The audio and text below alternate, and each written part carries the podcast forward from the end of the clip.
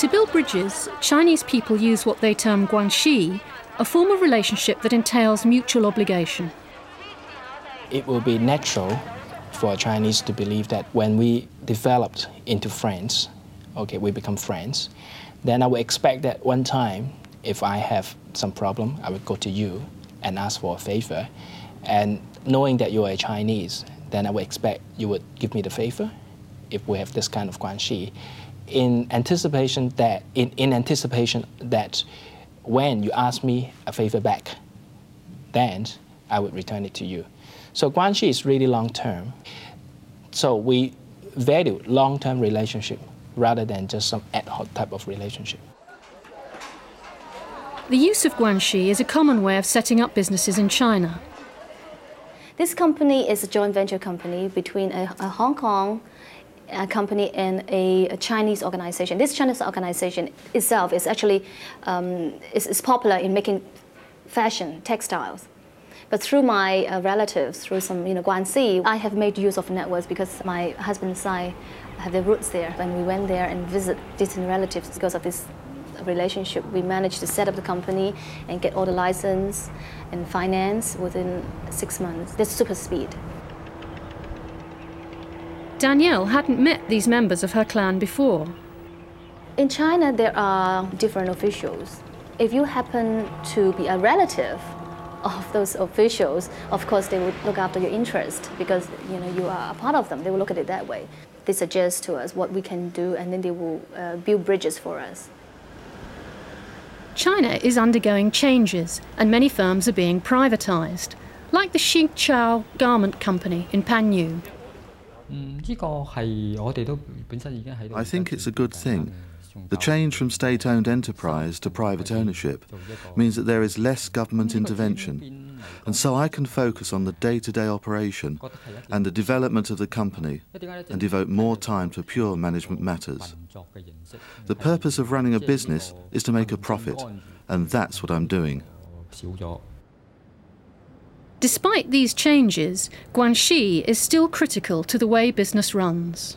In our society, no one can manage independently. You need guanxi to get along.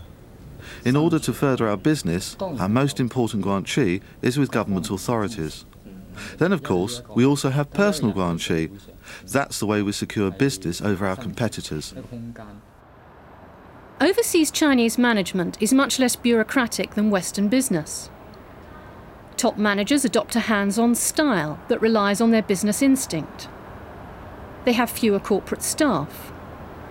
Workers are more willing to work together for a common goal.